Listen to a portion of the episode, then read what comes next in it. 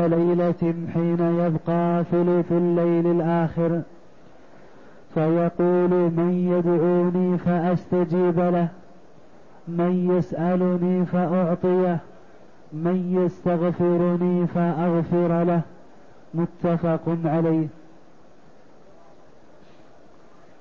قول المؤلف رحمه الله تعالى ومن ذلك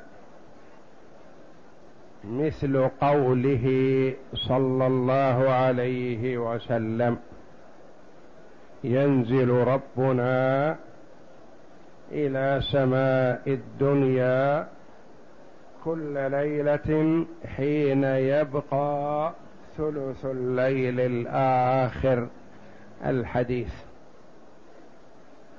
من ذلك يعني من الأحاديث الواردة عن النبي صلى الله عليه وسلم في إثبات صفات الله جل وعلا. أورد اولا الآيات الدالة على صفات الباري جل وعلا. ثم أتبعها بالأحاديث الصحيحة الدالة على إثبات صفات لله جل وعلا. دل عليها الكتاب العزيز أو لم ترد في الكتاب العزيز وإنما وردت في سنة رسول الله صلى الله عليه وسلم. والوارد في الكتاب العزيز وفي السنة الصحيحة يجب على المسلم الإيمان بها وتصديقها.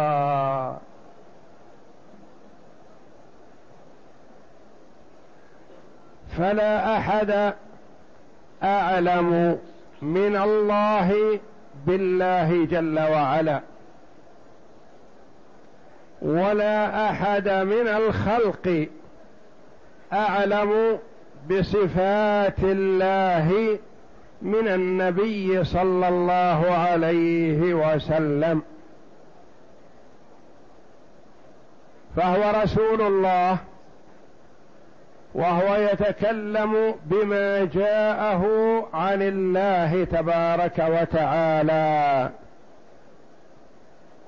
وهو كما قال الله جل وعلا عنه وما ينطق عن الهوى ان هو الا وحي يوحى وقال الله جل وعلا وما اتاكم الرسول فخذوه وما نهاكم عنه فانتهوا فيجب على المسلم الإيمان بما ورد عن النبي صلى الله عليه وسلم. فلا يكون محققا لشهادة أن محمدا رسول الله حتى يصدقه صلى الله عليه وسلم فيما أخبر ويطيعه فيما أمر ويجتنب ما نهى عنه وزجر وأن لا يعبد الله إلا بما شرع عليه الصلاة والسلام. فهو المشرع عن الله. وقد قال الله جل وعلا عنه ولو تقول علينا بعض الأقاويل لأخذنا منه باليمين ثم لقطعنا منه الوتين فما منكم من أحد عنه حاجزين. وعليه الصلاة والسلام ما يتقول على الله فهو رسول الله. لكن الله جل وعلا يبين للعباد أنه لو على فرض المحال لو وجد ما تركه الله جل وعلا يتقول عليه.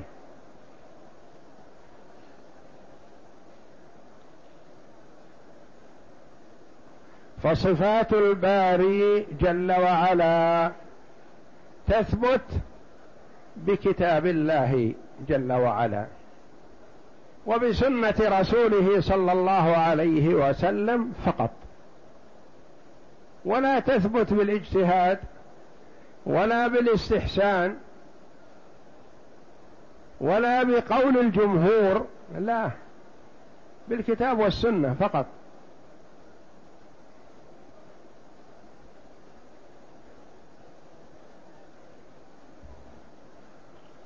وهذا الحديث قال بعض العلماء إنه من الأحاديث المتواترة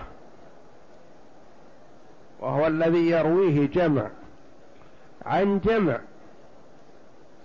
يستحيل تواطؤهم على الكذب. وهو من الأحاديث المستفيضة المشهورة بين الصحابة رضي الله عنهم ثم عند التابعين فمن بعدهم. وهذا فيه إثبات صفات لله جل وعلا. منها ما هو ثابت بالكتاب العزيز ومنها ما ثبوته بسنة رسول الله صلى الله عليه وسلم ويكفي هذا. ما يطلب يقال نريد دليل من الكتاب ما نقبل السنة. اللي ما يقبل السنة كافر. ما دام سنة صحيحة يعني علم أن الرسول صلى الله عليه وسلم تكلم بها فما يسع أحد أن يردها. من يردها فقد كفر برسول الله صلى الله عليه وسلم ومن كفر برسول الله كفر بالله.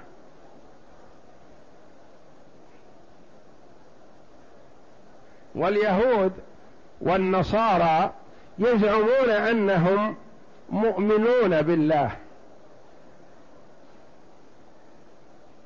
لكنهم كفار بمحمد صلى الله عليه وسلم. فما ينفعهم إيمانهم بالله لو وجد بدون أن يؤمنوا برسول الله صلى الله عليه وسلم. قل إن كنتم تحبون الله فاتبعوني يحببكم الله. يقول الله جل وعلا له قل للأمة قاطبة قل للثقلين قل للجن والإنس إن كنتم تحبون الله فاتبعوني. سد الله جل وعلا كل طريق موصل إليه إلا من طريق الرسول صلى الله عليه وسلم.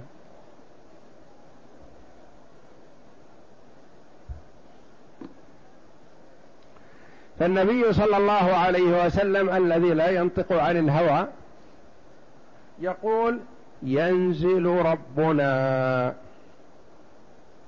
ينزل ربنا. اولا فيه إثبات صفة العلو لله جل وعلا. لأن النزول يكون من أعلى. ينزل ربنا وهذا صريح. ما يقال ينزل أمره تنزل رحمته تنزل ملائكته. ما يستقيم. أن يقول الرسول صلى الله عليه وسلم ينزل ربنا إلى سماء الدنيا. وسماء الدنيا هي السماء الأولى التي نراها القريبة من الأرض. كل ليلة كل ليلة. مو خاص في ليالي دون ليالي لا.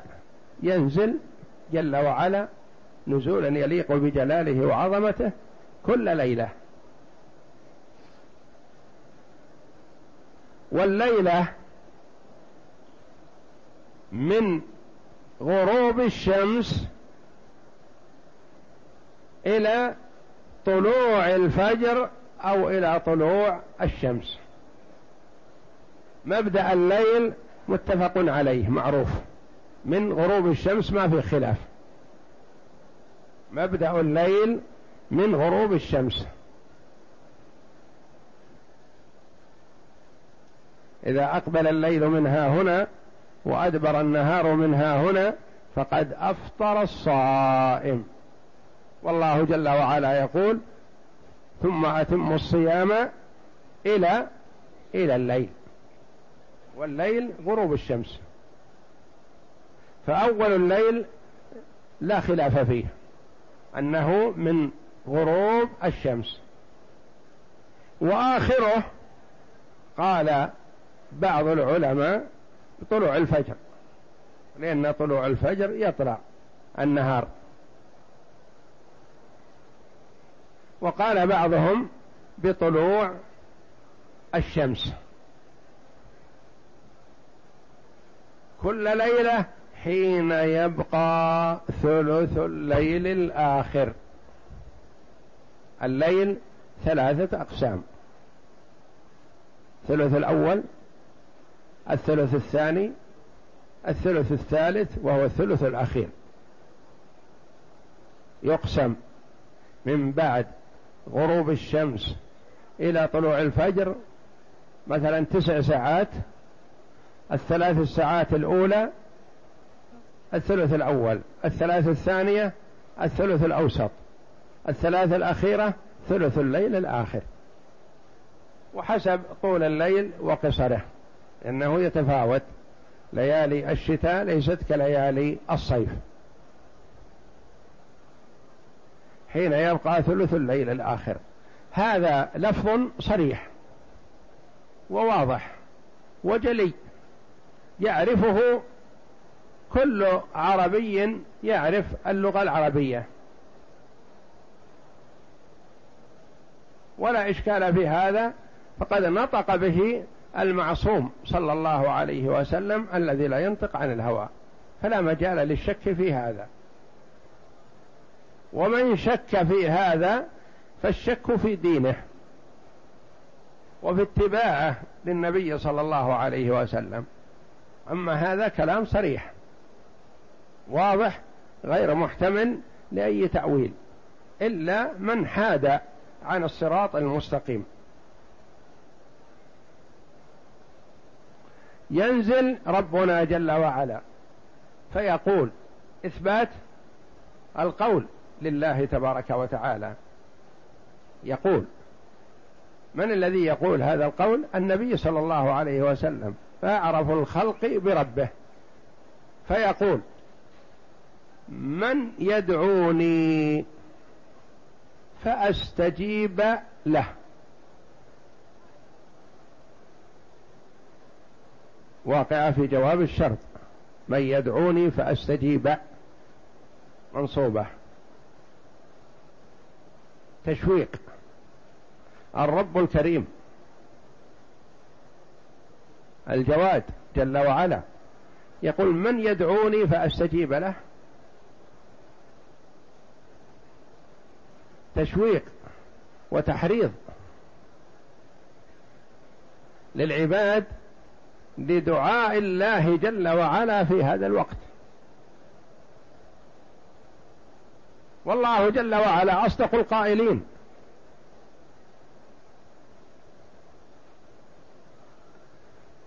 فهو يقول من يدعوني فأستجيب.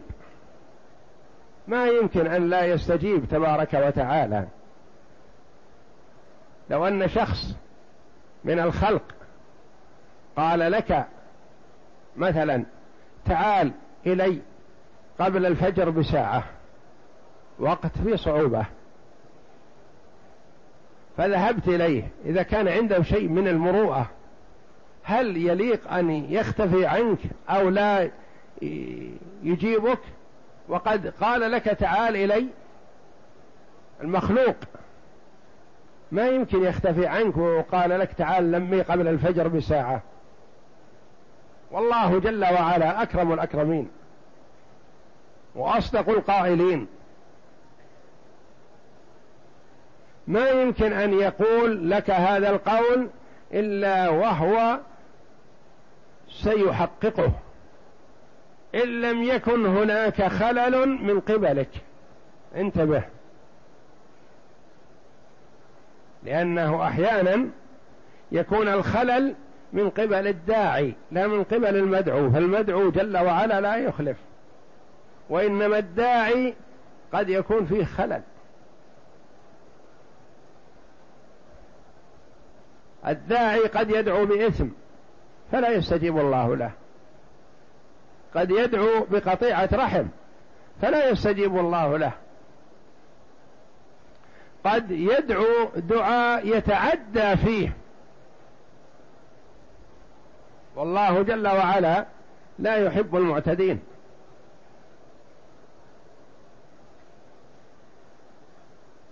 قد يدعو بدعاء وهو متلبس بالحرام. يأكل حرام ويلبس حرام. ما يستجيب الله له. لكن إذا سلم من الموانع التي في نفسه فليثق بأن الله يستجيب له. إذا أصابه اليأس بأن الله لا يستجيب له لا يستجيب له حينئذ. استجاب لأحدكم ما لم يعجل. قالوا يا رسول الله كيف يعجل؟ قال يقول دعوت ودعوت فلم أرى يستجب لي فيترك الدعاء فعند ذلك لا يستجيب الله له. لأن الخلل جاء من قبله.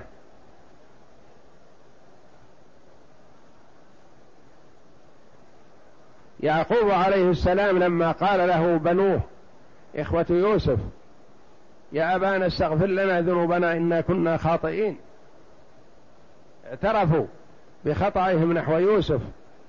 عليه الصلاة والسلام ورد أنه أخر دعاءه لهم في وقت السحر لأنه أحرى في الإجابة.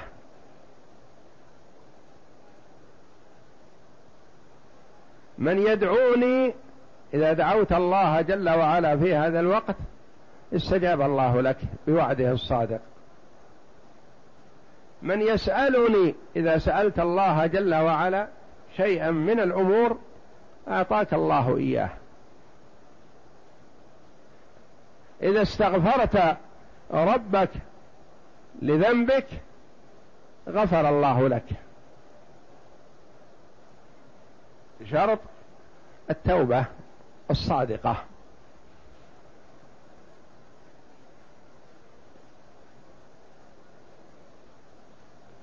هذا الحديث من الأحاديث الدالة على صفة النزول وغيرها من الصفات الواردة في ثناياه كالقول واستجابة الدعاء والجود والكرم وغفران الذنوب وإعطاء مسؤول وغير ذلك.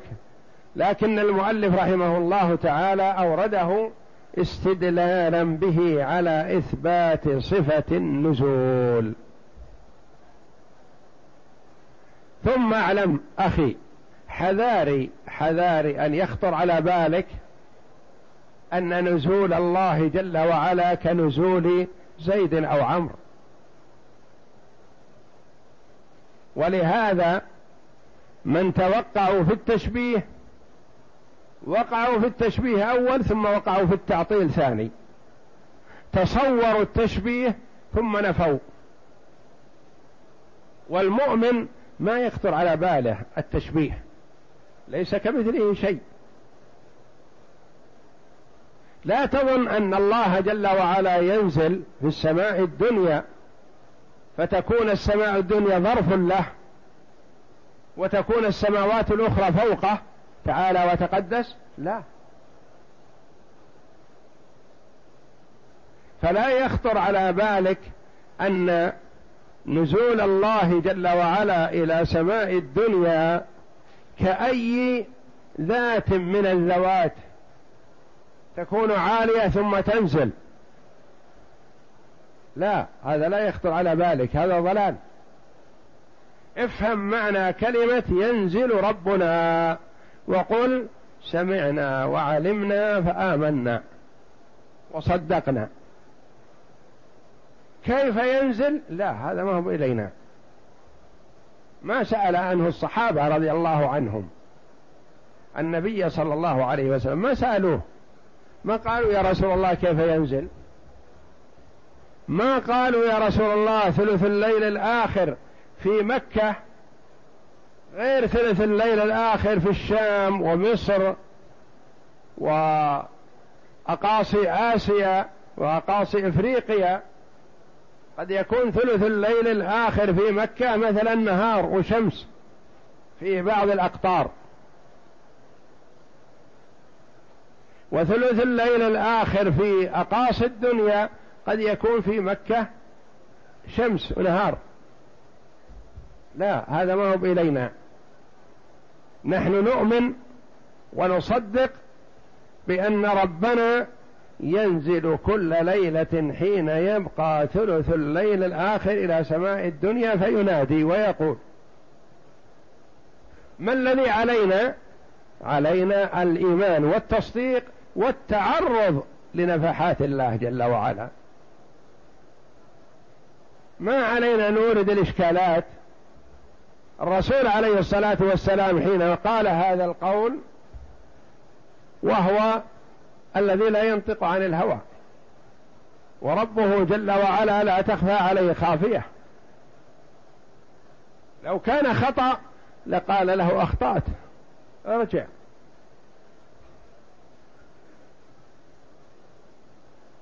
فالله جل وعلا لا يقر على الخطأ. لما جاءه رجل قال يا رسول الله أرأيت إن أنا تقدمت للجهاد في سبيل الله فقاتلت فقتلت أيغفر لي كل ذنب؟ قال النبي صلى الله عليه وسلم نعم. ثم ذهب الرجل فناداه. ماذا قلت؟ فعاد عليه القول. فقال إلا الدين أخبرني بذلك جبريل آنفا. استدرك عليه الصلاة والسلام. إلا الدين لأن الدين من حقوق العباد. فلا بد من سداده أو أن الله جل وعلا يتفضل على عبده فيتحمله عنه. لكن هذا دلالة على عظم حق العبد على العبد.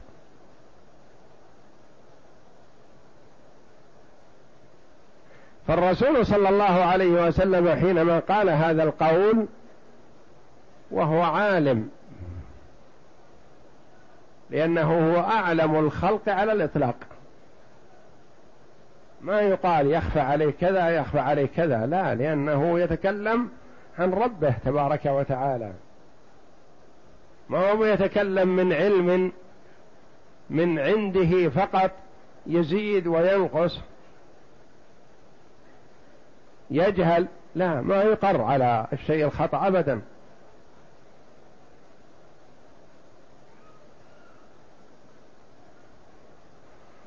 وأهل الأهواء يحرفون. ماذا يقولون؟ يقولون النزول ما يليق بالله. يا أغبياء الله جل وعلا يقول على لسان رسوله صلى الله عليه وسلم ينزل ربنا. يقول الرسول ينزل ربنا. نقول لا النزول ما يليق بالله. وين العقل؟ وين الإدراك؟ الاعتراض على النبي صلى الله عليه وسلم. يقول النزول لا يليق بالله. ليه؟ لأنه إذا نزل خلا منه كذا. وكان السماء ظرف له وكان كذا وكان كذا. يقول هذا من أفكاركم الخبيثة لأن عندكم تشبيه. شبهتم الله بخلقه فصورتم أن نزول الله جل وعلا مثل نزول زيد أو عمرو من مكان عالي إلى مكان نازل. وهذا هو الجهل.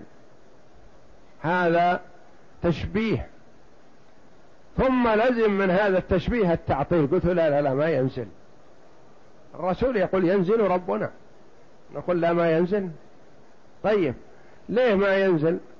قال لأن هذا معناه يخلو منه كذا إلى كذا. إذا ما معنى قال الرسول ينزل ربنا؟ يقول نعم ينزل أمره. وأمر الله جل وعلا ما ينزل إلا ثلث الليل الآخر. وسائر الساعات ما ينزل لربنا أمر جل وعلا. تنزل رحمته. يقولون تنزل رحمته. تنزل رحمته إلى سماء الدنيا. وش نستفيد حنا؟ نبي الرحمة تنزل عندنا حنا. الرحمة رحمة الله جل وعلا باستمرار تنزل على العباد. وتنزل رحمته إلى سماء الدنيا حين يبقى ثلث الليل الآخر. ثم تصعد ماذا استفاد العباد من هذا. إذا نزلت رحمة الله إلى سماء الدنيا وارتفعت بعد هذا وما تعدت. يقول بعضهم لا ما أمره ولا رحمته. ينزل ملك من ملائكته إلى سماء الدنيا. نقول الملك من الملائكة يقول من يدعوني فأستجيب له؟ جعل نفسه رب.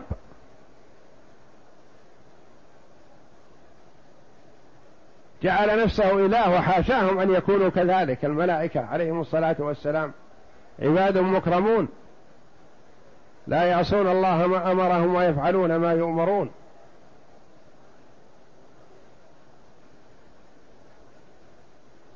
الملك ينزل إلى سماء الدنيا فيقول من يدعوني؟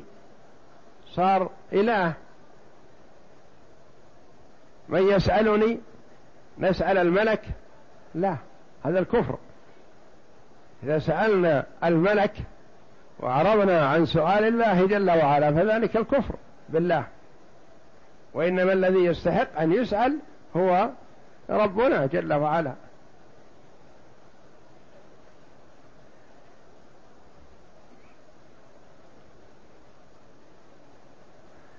وهذا الإسناد إلى الله جل وعلا فهو حق. ولكن ما يجوز للمسلم أن يتصور هذا مثل ما يتصور الخلق. لأنه إذا تصور هذا فقد شبه. ثم يتطور به التشبيه هذا إلى التعطيل. فينفي مثل ما وقع الضلال في هذا. شبهوا ثم عطلوا. يعني ما ما عطلوا إلا بعدما وقعوا في التشبيه.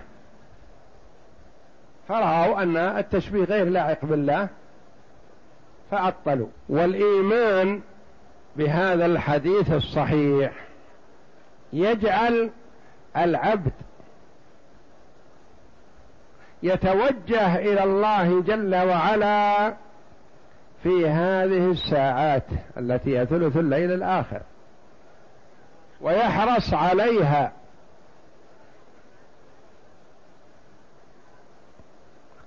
ومن المناسبة الطيبة أننا في هذا الحديث بدون أن نقصد ذلك في أول يوم من أيام رمضان المبارك. الذي يشرع للمسلم دائما وابدا وخاصة في ليالي رمضان أن يتعرض لنفحات الله جل وعلا في آخر الليل. في في السحر وقبل السحر في ثلث الليل الآخر. يسأل. فإذا سأل مؤمنا بخبر النبي صلى الله عليه وسلم فليجزم بالإجابة. ومن أصدق من الله قيلا ومن أصدق من الله حديثا. ما لم يكن هناك مانع من الشخص على المرء أن يحذر الموانع التي تكون منه.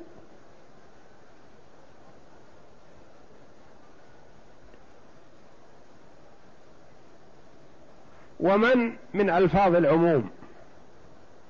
من يسألني من يدعوني من يستغفرني. وهو جل وعلا يعطي العطاء الجزيل. فقد يكون المرء كافرا فيسأل الله جل وعلا الهداية فيعطيه إياها. وقد يكون المرء فاسقا فاجرا فيندم ويسأل الله جل وعلا الهداية والتوفيق فيعطاها. وقد يكون المرء مريضا. فيسأل الله العفو والعافية يكون المرء فقيرا. فيسأل الله جل وعلا الغنى فيعطيه إياه. وعلى العبد أن يوقن بالإجابة وليعلم أن الإجابة على ثلاثة أنواع. وهو إذا سأل مثلا الولد أو سأل الغنى ما حصل له ولد أو ما حصل له غنى قال ما استجيب لي؟ لا. عليه أن يثق بالإجابة والإجابة كما قال النبي صلى الله عليه وسلم على ثلاثة أوجه. إما أن يعجل الله للعبد دعوته يعطيه سؤاله. يكون مريض فيسأل الله جل وعلا العافية فيعافى. يسأل الله أمرا من أمور الدنيا أو الآخرة فيعطيه إياه. هذا نوع. النوع الثاني أن يدخر الله جل وعلا لعبده في الدار الآخرة ما هو خير له مما سأل. كأن يكون سأل الولد قال رب ارزقني ولد مثلا. الله جل وعلا أنه يعلم يعلم إن أعطاه الولد افتتن به وأشغله عن طاعة الله وتضرر بهذا. فلا يعطيه الولد فيعطيه ما هو خير له في الدار الآخرة. هذا نوع من أنواع الإجابة لأن الله جل وعلا أعلم بمصالح عباده. فقد يسأل العبد شيئا ظاهره أنه يصلح له فإذا به يضره. فلا يعطيه الله جل وعلا ذلك. وإنما يدخر له في الدار الآخرة ما هو خير له مما سأل. هذا النوع الثاني. النوع الثالث أن يدفع الله عنه من السوء ما هو خير له مما سأل. كأن يسأل الله مثلا الولد أو يسأل الله المال. فلا يعطيه جل وعلا الولد ولا يعطيه المال وإنما يدفع عنه من السوء المقدر عليه ما هو خير له من هذا الذي سأله. يدفع عنه من الشرور. ما الله به عليم وهو لا يدري. فبهذا الدعاء حصل له من الله جل وعلا دفع هذا الشر. الإجابة على ثلاثة أنواع. إما أن يعجل الله للعبد دعوته وإما أن يعطيه يدخر له في الدار الآخرة ما هو خير له مما سأل وإما أن يدفع عنه من السوء ما هو خير له مما سأله. قال الصحابة رضي الله عنهم إذا نكثر ما دام أن كل دعاء مستجاب ولا بد أن يكون بواحد من هذه الثلاثة ما بقي إلا أن نكثر نحن. قال الله أكثر. كلما أكثرتم الدعاء أكثر الله الإجابة لأنه جل وعلا لا يعجزه شيء. إنما أمره إذا أراد شيئا أن يقول له كن فيكون. ما يحتاج إلى تجميع مواد وأشياء وكذا إلى آخره. يقول للشيء كن فيكون. كما أراده جل وعلا.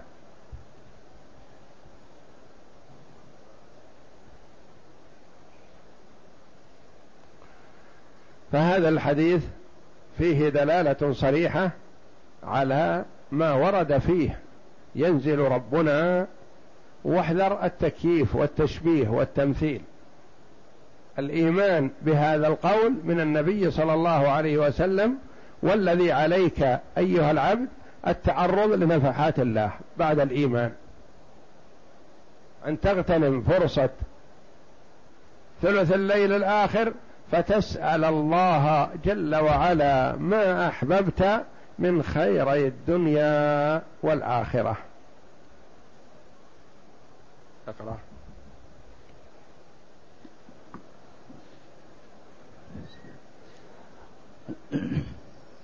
قوله فمن ذلك مثل قوله صلى الله عليه وسلم إلى آخره الكلام على هذا الحديث من وجهين الكلام على هذا الحديث نص, نص الحديث من جهتين.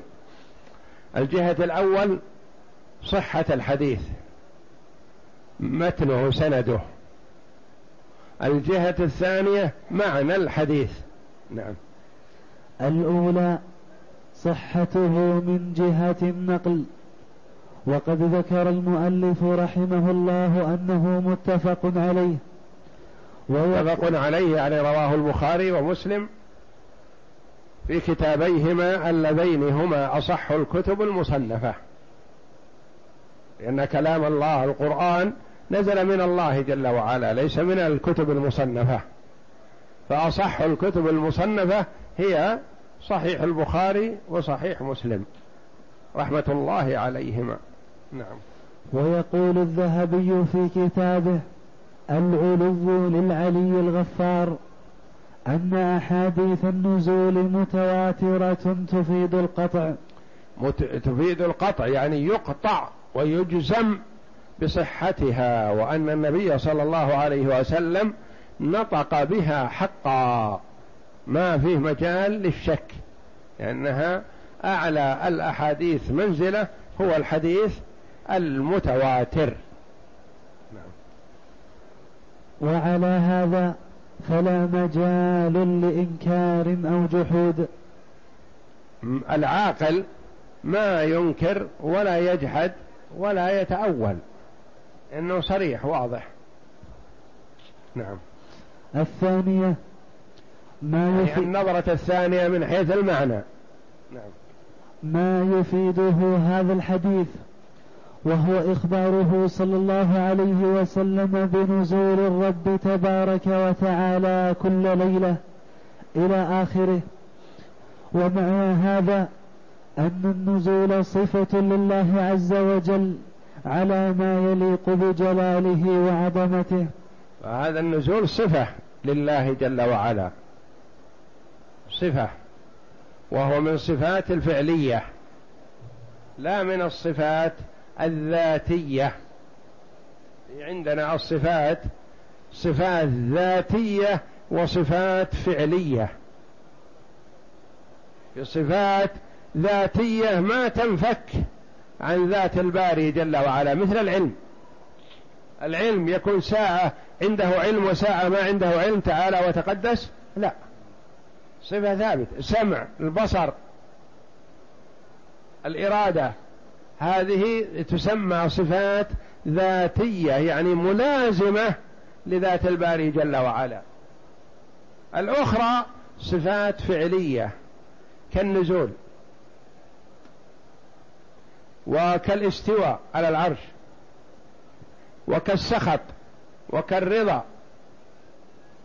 هذه صفات فعلية يعني ما هي مستمرة هي ثابتة لله جل وعلا لكن ليس دائما كل الوقت في نزول تبارك وتعالى. ولا كل الوقت في استواء مثلا ولا كل الوقت في سخط تعالى ولا في كل الوقت في رضا فهو يرضى ويسخط جل وعلا. نعم. فهو لا يماثل نزول الخلق كما أن استواءه لا يماثل استواء الخلق. يقول شيخ الإسلام رحمه الله تعالى في تفسير سورة الإخلاص فالرب سبحانه إذا و إذا وصفه رسوله بأنه ينزل إلى سماء الدنيا كل ليلة وأنه يدنو عشية عرفة إلى الحجاج. كذلك دنوه جل وعلا عشية عرفة يدنو إلى الحجاج فيباهي بهم ملائكته عشية عرفة. نعم.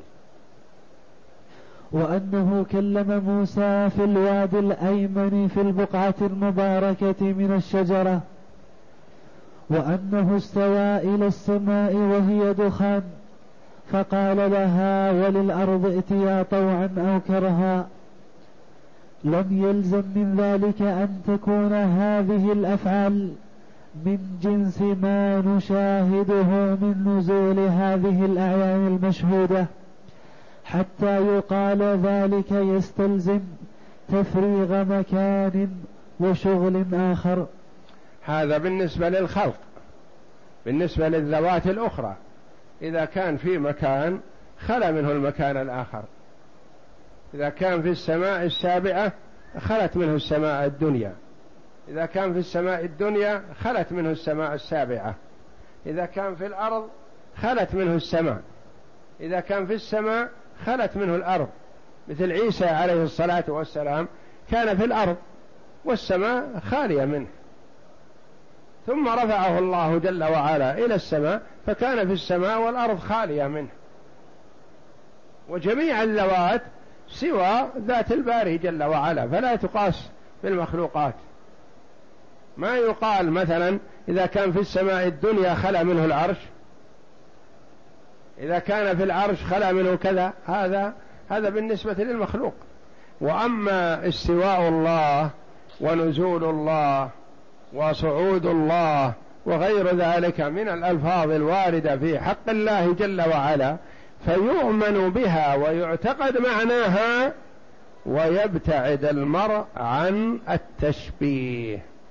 لا يخطر على باله أنه مثل النزول المخلوق.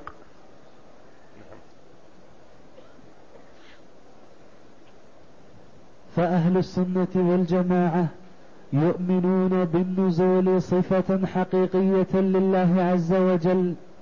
على الكيفية التي يشاء. على الكيفية التي يشاء. هو يعلمها. أما نحن فلا نعلم الكيفية. على الكيفية التي يشاءها ويريدها جل وعلا.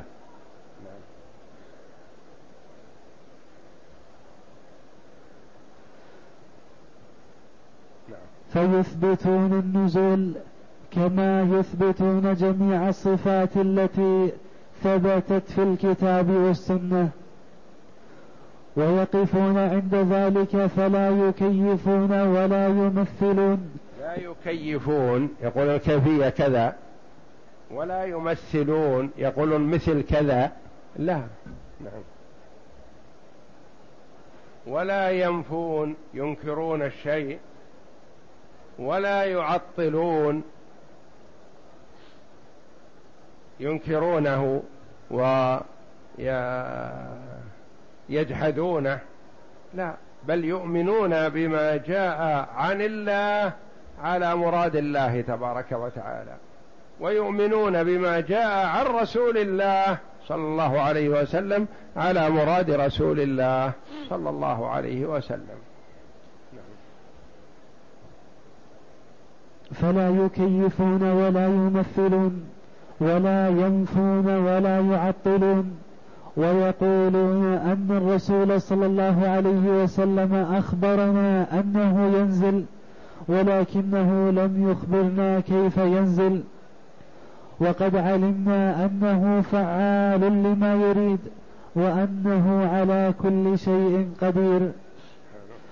ولهذا ترى خواص المؤمنين يتعرضون في هذا الوقت الجليل. يتعرضون في آخر الليل إلى الله جل وعلا فيعطون سؤلهم. لأنهم يصدقون بهذا فيعاملهم الله جل وعلا بما في نفوسهم من الإيمان والتصديق ويعطيهم مطلبهم. يتعرضون في هذا الوقت الجليل لإلطاف ربهم ومواهبه. فيقومون لعبوديته خاضعين خاشعين داعين متضرعين. يرجون منه حصول مطالبهم التي وعدهم بها على لسان رسوله صلى الله عليه وسلم. وصلى الله وسلم وبارك على عبده ورسول نبينا محمد وعلى آله وصحبه أجمعين.